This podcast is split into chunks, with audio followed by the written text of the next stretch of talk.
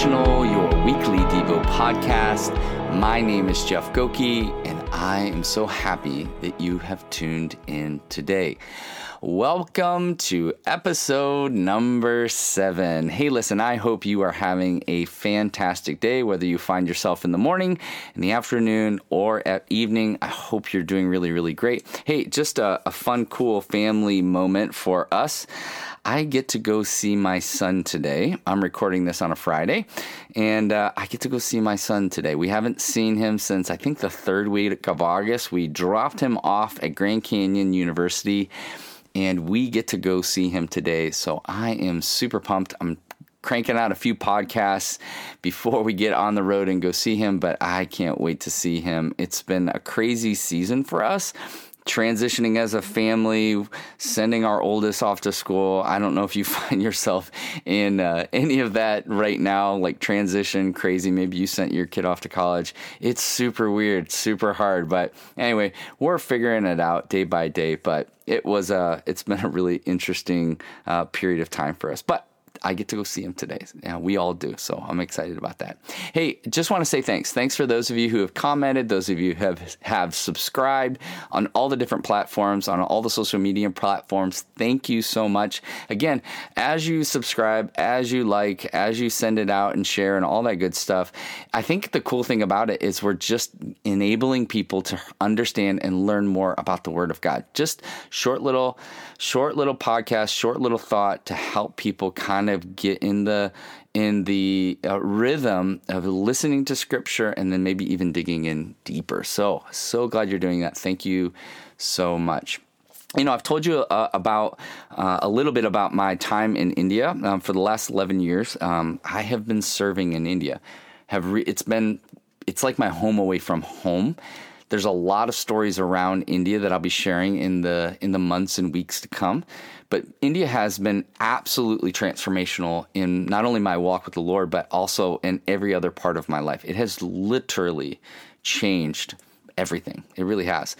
And one of the the the things that has changed me probably more than everything is my interaction uh, with the pastors of India. These pastors have continued to challenge and remind me who Jesus really is. And, and Patty and I, for the last 10 years, have been sponsoring a pastor.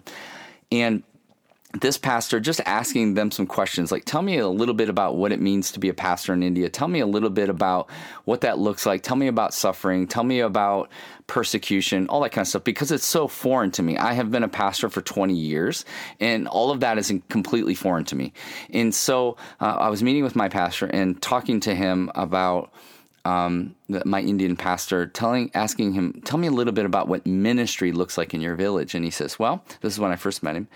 Well, um, as far as the persecution that we've received, my family has been abused and beaten three separate times, and our home has been burnt to the ground. Our church and home has been burnt to the ground three separate times." And I'm just like are you kidding me? He was like, Yes, but it's kind of a crazy story. Um, we got a, they beat up my family, my wife and my kids and me, and then they burnt the church down. And then we built it back, but we built it bigger. And then when we built it bigger, more people came. And then they abused us again. They burnt the church down, and we built it bigger, and more people came. And then the third time, they beat us up, and they and we built the, the church bigger and the church grew. And I'm just like, this is a church growth model? Like a church growth model in an Indian culture is the more we're abused and the more suffering and sacrifice we go through, the gospel continues to go through. And he goes, Yes, yeah, so if that is how God, he literally said this, this is if this is how God chooses to use me and my family, to him be the glory. To him be the glory. When we come to our end, this is what this man's teaching me. When we come to our end, this is where Jesus begins. This is where he is working. When we give up, when we let go, he is going to do great and mighty things. But we so often are getting in the way of what God is trying to do in and through us because we don't want it to cost us anything. And this pastor has taught me no, let go. Let God do what God's going to do. And that's why John 3, verse 30, is so important. And it's just a really simple verse from John the Baptist. And he says this in the context, you remember John 3 is John 3:16, this really beautiful passage. Uh, this, you know, I mean, everybody knows that verse, but we come to the very end, and John kind of ends with this thought: He must become greater, and I must become less. Boy, that sounds great, doesn't it? Boy, that'll preach really, really well. We love that. We go like, yes, let's make Jesus greater. Like, and we need to become less until we start realizing what that actually means. What that actually is going to cost us. And then it becomes this very, how am I going to do this? Very kind of terrifying, to be honest. Terrifying passage like we we like to put these things on coffee mugs and bumper stickers and mirrors until we realize how absolutely transformational and what they're actually going to cause uh, cause us to do when we dig into. It's amazing to me how these short verses such small verses can just have massive impact. So I'm sitting on the front porch just working through this and I just kept going over in my mind over and over and over. He must become greater. I must be I must become less. And I'm going, what does that mean? What is he trying to say? What is he trying to say in the context of the passage? What is he trying to say through this incredible declaration to these uh, followers of his? What is he trying to say? And what does that mean for me right here and now in my life? And I wonder if you might ask the same question right now. What does this mean to you? That Jesus must become greater and that you and I must become less. You see, this is not just a meta declaration, right? We love these meta things, like they're really big, like, yes, amen, I agree, I believe that's true, let's do that, right? That's it's really good and it feels really good to say something like that, right? We're like, yes, I feel great that I believe that. Until we start realizing this is actually not just a meta declaration, high, 30,000 feet. This is in the weeds. It is a micro declaration. It is saying, in all things. And it just got real personal for you and I. In all things, Jesus must be greater and you and I must be less. And that's where all the conviction came from. This is where I started to like zoom into my life and go, "Oh my gosh, I've just kind of received this as a as a meta declaration. I believe that to be true without understanding the micro consequences." the micro things that I need to sacrifice in order to really live out this declaration because what I understood about myself, and maybe you're working through this right now, is this I have a will, I have a plan, I had have a desire. And many times it's in conflict with God's will and God's plan and what He's asking me to do. And there is a tension and a struggle in that. And I find myself in the midst of that. So I, I started thinking through this and I, I, love this example is the love languages. I think the love languages are really, really helpful. Um, I think they're helpful for relationships. I help. I think they're helpful for identifying things. So please, as I go into this example, let me say that I really do think it's super helpful. But here's what I find very interesting in the love languages. Within the love languages, a person or a couple or whatever, they go, I am a person of touch. I like touch. And so, therefore, you have to give me a back rub. You have to do that for me. Otherwise, you're not really loving me. And then the other person goes, No, no, no, no. I'm a person of words. And so you must affirm me all the time. And if you don't affirm me, then it must mean you don't love me. And so what it ends up becoming, instead of being this uh, liberating way in which we can know and understand each other and care and serve from each other, it becomes something selfish. it becomes something like you have to do this for me because this is what I need. And I think so often we're doing this to God. Like, yeah, yeah, yeah, God, I know that's your will, but you don't understand. Like, you don't understand. And he's going, no, no, no, I don't think you understand. I created you. I knit you together in your mother's womb.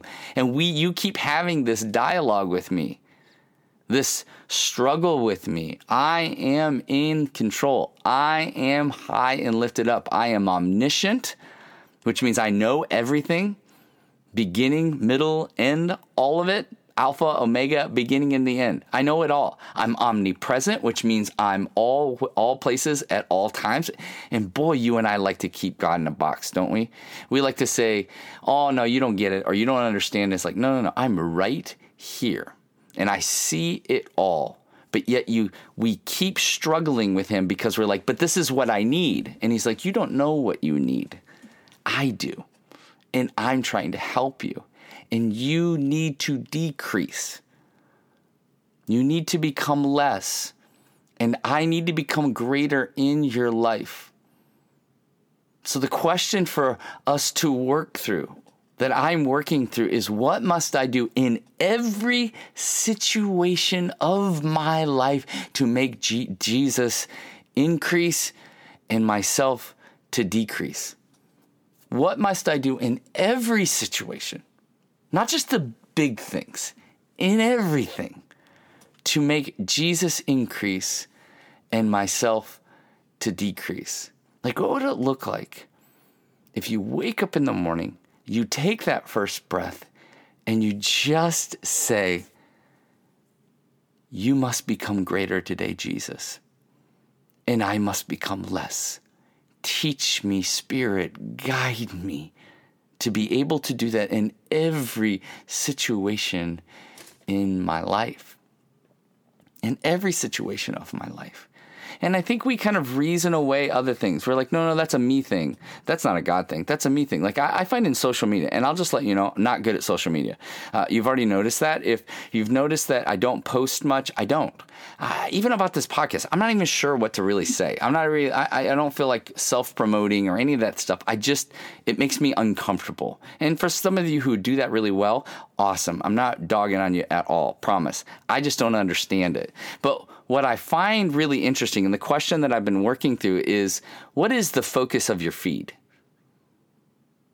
Like, what is the focus of your social media feed? What are you trying to lift up? What are you trying to promote? And, and, again, while I'm still working through this, I think that's why the struggle is for me is like, ah, oh, if I'm not careful, I'm just like always making my things known. And like, what does it look like for me to decrease on my social media platforms and increase who God is, who He is. What would that look like? Be honest, really, truly. Be honest about yourself. Be honest where you're at with this. And it's okay. Like don't don't don't be so ridiculously difficult on yourself, right? Just deal with it. Like face the truth. Oh yeah, that's about me. That's about me getting glory. That's about me pushing my thing. That's about me uh, trying to move whatever thing I think is important right now. That's about me. And what does it look like to bring that into conviction? Because this is what's happening with John. Very interesting. John's followers are going, hey, man, you're the real deal. You're the real deal. In fact, many of them thought, I think you're the Messiah. And they're like, I want to link up with this guy. He's the Messiah. And he's like, no, no, no, no, no, no, no. I don't deserve that. I am a creation. Jesus must be greater, and I must be less. The greatest example of how this looks is Jesus in light of God the Father. And he says in Philippians, uh, Paul says in Philippians 2 4 through 7, let each of you look not only to your own interest, but to the interests of other- others. Have this mind among yourselves, which is yours in Christ Jesus, who, though he was in the form of God, did not count equality with God a thing to be grasped, but he emptied himself by taking the form of a servant, being born in the likeness of men. Jesus is the greatest example of saying God must be lifted up. And I am going to die on a cross so that humanity can be made right before God the Father. He served. He cared. He went after God's glory, and He's inviting you and I into that same, same sacrifice in everything that we do. So, the greatest indicator of where you are at in Christ. People ask that all the time. I, I, wonder how I'm doing in Christ. I wonder if I have a good relationship with Him. Like I'm doing all the right things, but I just don't feel full. The greatest indicator of where you're at in Christ will be evident in how you decrease yourself and increase Christ in everything. The greatest indicator of where you are at in Christ will be evident in how you decrease yourself and increase Christ. And what I love about that statement is this is good news. This is the gospel. This is what Jesus displayed for you and I. And so the question that we should be asking is where do we need to decrease today? Where do you need to decrease today in order for Christ to be lifted high and above? May Jesus be glorified today as you decrease in all you do to increase all he is. Amen? So, take a breath, reflect, and believe that the God of the universe is nearer to you than your own heartbeat. Till next time, cheers.